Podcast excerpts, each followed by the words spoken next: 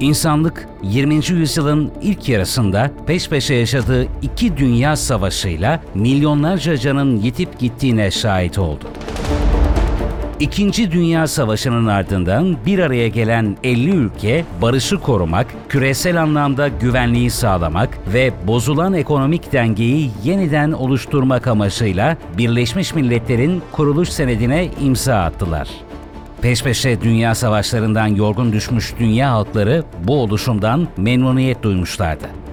If we had had this charter a few years ago, and above all the will to use it, millions now dead would be alive. If we should falter in the future in our will to use it, millions now living will surely die. Well, there's a time for making plans, and there's a time for action. The time for action is here now. İkinci Dünya Savaşı'nın galibi Amerika Birleşik Devletleri, Rusya, Çin, Fransa ve Birleşik Krallık, Birleşmiş Milletler Güvenlik Konseyi adında bir kurulun oluşturulmasına karar verdi. Konseye bu 5 ülke daimi, diğer 10 ülke 2 yıllık sürelerle üye olabiliyordu. Birleşmiş Milletler'in üye sayısı sonraki yıllarda arttı ve şu anda 193 üye ile dünyanın en kapsayıcı örgütü haline geldi. BM'nin işleyişine bakıldığında genel kurulu da dahil birçok organı tavsiye niteliğinde kararlar alırken Güvenlik Konseyi ve Adalet Divanı'nın aldığı kararlar bağlayıcıdır. Güvenlik Konseyi'nin 5 daimi üyesi, yeni üye devletlerin kabulü ya da genel sekreter seçimi gibi konular da dahil hemen her konuda çıkarlarına ters düşen noktada veto haklarını kullanabilirler. Bu veto hakkı genel kurulun acilen toplanması ve oylama gibi konularda da geçerlidir. Yani dünyanın en kapsayıcı örgüt olduğu söylenen BM, Güvenlik Konseyi'nin 5 daimi üyesine rağmen karar alamaz. Bu noktada Cumhurbaşkanı Erdoğan'ın Birleşmiş Milletler Genel Kurulu'nda söylediği zaman ilerledikçe diğer ülkelerin de dillendirmeye başladığı dünya beşten büyüktür sözü gündeme geliyor.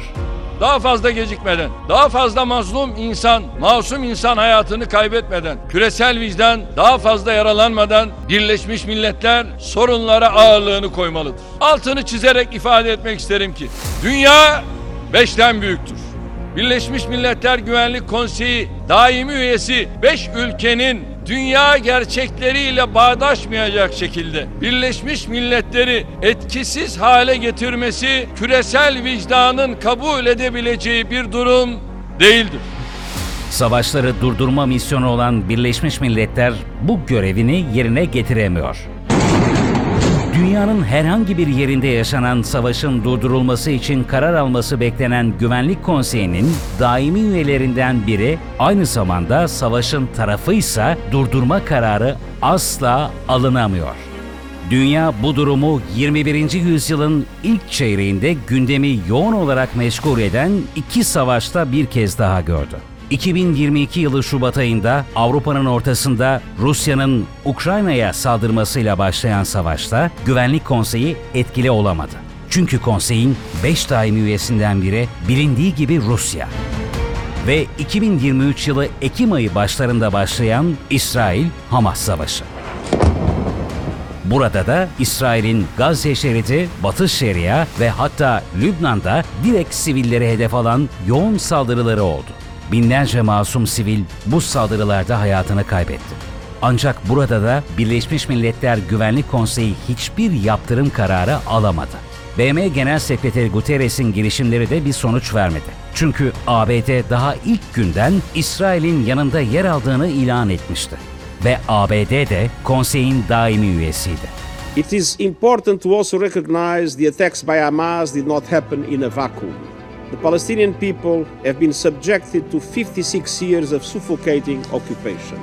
These violations of international humanitarian law can never justify the collective punishment of the Palestinian people, and they do not free Israel from its own obligations under international law. Aslında daha ilk andan itibaren BM çok eleştirilen bir performansa sahip. Siyonist terör örgütlerinin Filistin'de terör estirdiği günlerde yeni kuruluşunu tamamlayan BM, bölgeye bir temsilcisini gönderip durumu incelemek istemişti. Ancak gelen temsilci saatler sonra İsrail terörüne kurban gidiyor. BM bu duruma ses çıkaramıyordu. Daha yakından, Körfez Savaşı günlerinden örnek verelim. BM denetçilerinin Irak'ta kitle imha silahı olmadığını keşfetmeleri Irak'ın paramparça oluşundan sonra gerçekleşmişti. Bosna Savaşı'nda Srebrenica'da BM barış gücü korumakla görevli olduğu Boşnakları Sırplara teslim ettiğinde BM olanlara seyirci kalmıştı. Cezayir'de Fransızların giriştiği soykırım, İngiltere'nin Afrika sömürgelerinde yaptıkları da yine veto engeline takılmıştı. BM sistemini yeniden etkin kılmak için öncelikle Güvenlik Konseyi'nin ciddi bir reforma tabi tutulması gerektiği artık daha yüksek sesle dile getiriliyor. A multipolar world needs strong and effective multilateral institutions. Yet, global governance is stuck in time. Look no further than the United Nations Security Council and the Bretton Woods system. They reflect the political and economic realities of 1945 when many countries in this assembly hall were still under colonial domination. The world has changed. Our institutions have not. We cannot effectively address problems as they are if institutions do not reflect the world as it is. Instead of solving problems, they risk becoming part of the problem. 8 milyarı aşan insanın kaderini 5 ülkenin insafına bırakan bir konsey yapısı adil ve sürdürülebilir midir? Güvenlik Konseyi'nin demokratik, şeffaf, hesap verebilir, etkili ve adil temsile dayalı bir hale gelmesi dünya için bir sorumluluktur. Taraflı tarafsız uzmanlar dünyanın çok kutuplu bir düzene doğru gittiğini vurguluyor. Ancak kimse barış, güvenlik ve istikrar getirecek bir oluşumdan bahsedemiyor. Ve ne yazık ki insanlık gün geçtikçe daha karmaşık, belirsizliğin hakim olduğu kaotik bir ortama itiliyor. Küresel salgın, düzensiz göçler, terörizm, açlık, kuraklık ve savaşlar insanlığı tehdit eder boyutlarda. Dünya beşten büyüktür söylemiyle birlikte Türkiye'nin tezleri de gündeme geliyor.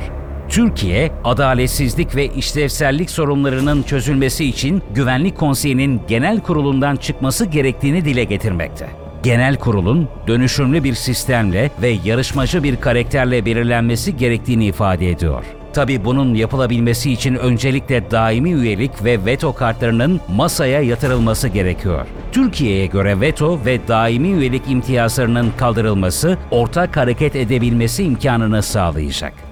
Bu ve benzeri fikirler 5 daimi üyeyi fazlasıyla kızdıracaksa da BM Genel Kurulu'nun 3'te 2 çoğunluğunu meydana getiren 130'un üzerinde ülke bir araya gelip veto yetkisini kaldırmak için karar alabilir. Tabi bu karar büyük ihtimalle Güvenlik Konseyi daimi üyeleri tarafından veto edilecektir. Ancak bu da Güvenlik Konseyi'nin tüm meşruiyetini yitirmesi anlamını taşıyabilir.